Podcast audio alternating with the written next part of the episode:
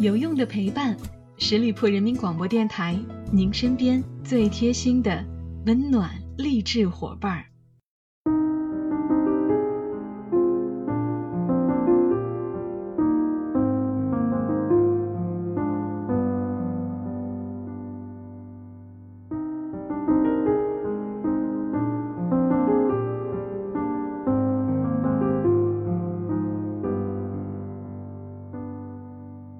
有用的陪伴，十里铺人民广播电台，您身边最贴心的温暖励志伙伴。Hello，亲爱的小伙伴们，又到了每周一与您不见不散的名人风范，我是你们的老朋友小五。说起央视的主持人，你可能会说出来很多，但是有的已经退休了，像赵忠祥、倪萍这样的前辈都已经退休了，而靳一丹老师也是其中一位。他出生于哈尔滨。考上了中国传媒大学，后来获得了硕士学位，一毕业就进入了央视工作。刚进入央视就成为了焦点访谈的主持人，后来还有一丹话题、东方时空、新闻调查等栏目。敬一丹在央视一共工作了二十七年，主持了很多的节目，而且多次获得优秀播音员、主持人和金话筒奖。在二零一五年的四月三十日。敬一丹最后一次主持焦点访谈节目，在五月一号的时候，敬一丹正式退休，一共主持了二十年的焦点访谈。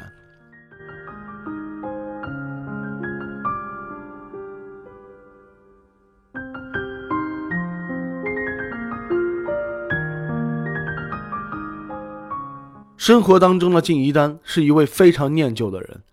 在采访的时候，靳一丹说自己的车已经开了十多年了，不喜欢改变自己的生活。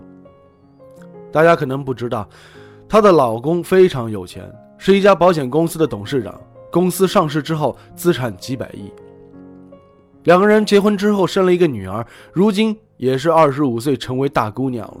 她叫王尔晴，现在也和一位外国老公结婚了，生活非常幸福。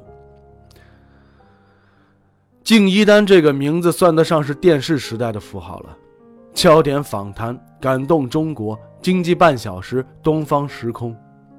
职业生涯的四十多年里，这位敬大姐一直都在自己热爱的媒体领域，一直都在观众的视线里。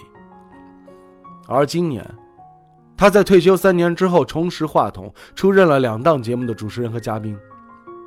重新出现在公众视野的敬一丹，依然保持着当年的良好状态，一点也不像一个六十三岁的中老年妇女，眉宇之间写满了女性的智慧和优雅，让人如沐春风。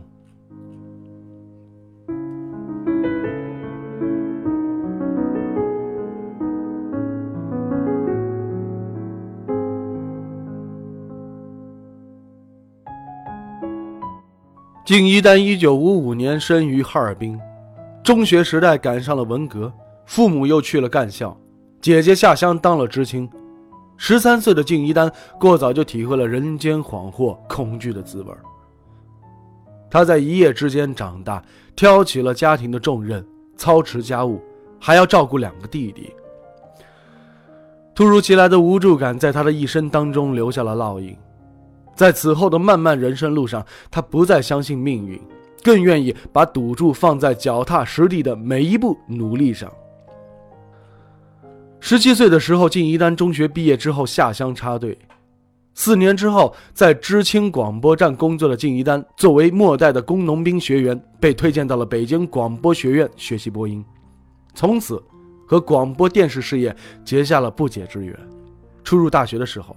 一口东北口音的敬一丹在班里并不受重视，但他对新闻的独特敏感性一直都在。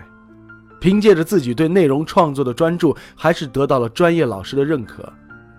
两年之后，他毕业了，顺利的进入了黑龙江人民广播电台工作。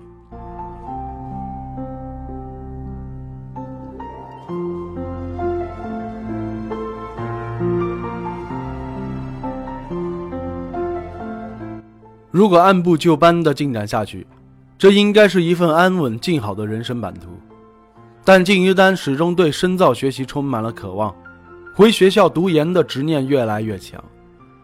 在那个身边没有一个研究生的环境里，在从未学习过英语、连二十六个字母都认不全的基础上，他的第一年考研不出意外的失败了。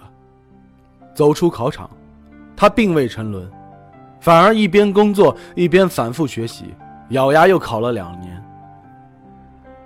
敬一丹的母亲曾经对他说：“人的命运掌握在自己手里，真要是想改变自己，什么时候都不晚。”就是这一句话，让敬一丹第三次走上了考场，终于在三十岁的那一年成为了北广的研究生。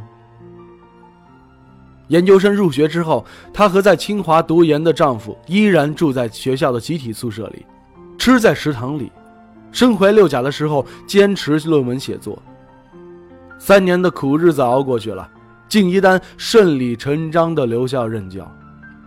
没有谁生来就是平坦顺遂的好命，努力越多，手里的选择权和筹码才越多。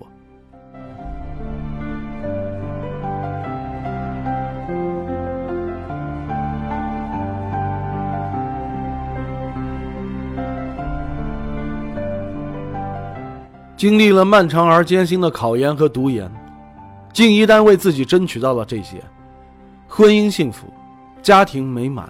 教师的工作体面又轻松，可是人生才三十三岁，何必过早止步？就这样，三十三岁的他离开了三尺讲台，进入到了央视，从零开始。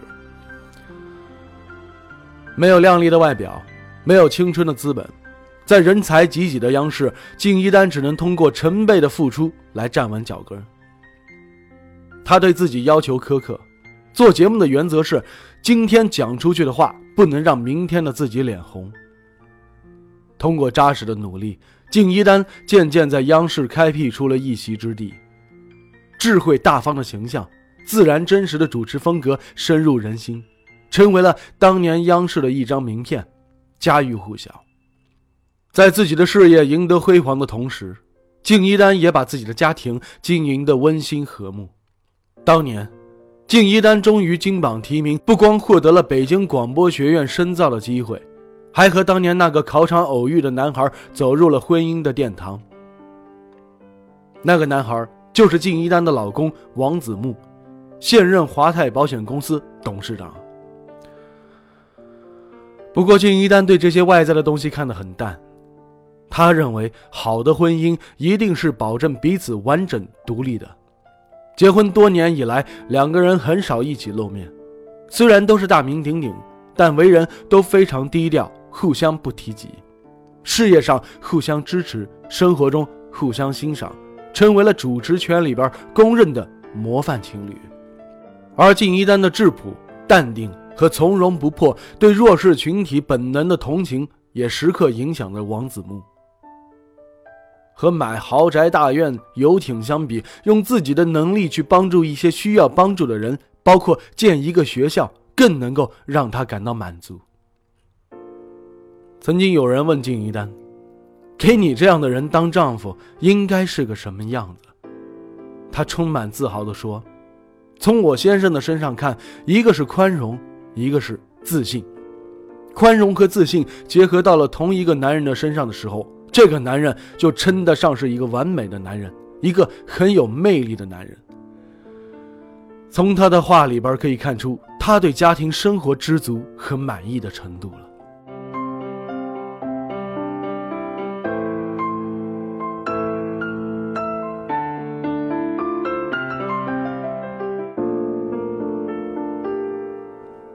二零一五年的四月，敬一丹退休成为了现象级的新闻。当事人敬一丹也觉得很意外。他后来分析，这是大家对着曾经熟悉的电视和熟悉的电视人的一种情结。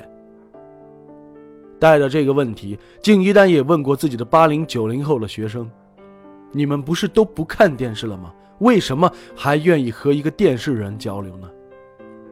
他的学生回答：“敬老师是这样的，我们现在都用数码了。”可是，当我们看到胶卷的时候，我们还是会觉得很亲切。所以，敬一丹就这样给自己定位了：它就是那个曾经给你留下深刻记忆的胶卷。虽然你用数码相机了，但是胶卷不也曾经陪伴过你吗？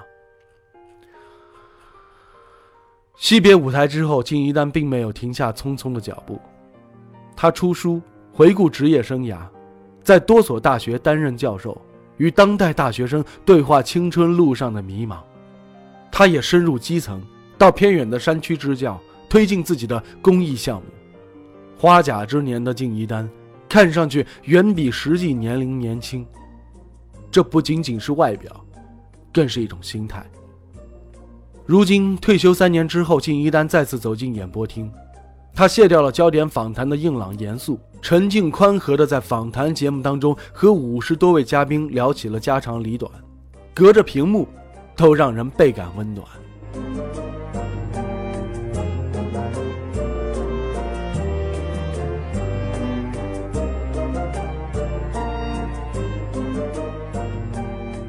有人会惧怕岁月。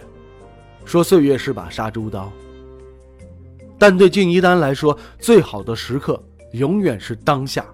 正如他在书中写的：“年龄带来的转变，才能够看清自己，有舒服的、自然的顺应，而不是徒劳的留恋青春，惧怕未来，那是在拧巴。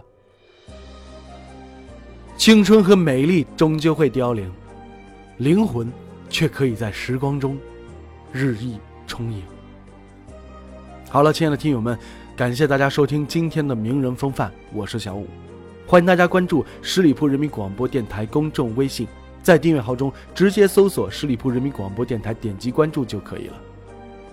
我们下期节目再会喽，拜拜。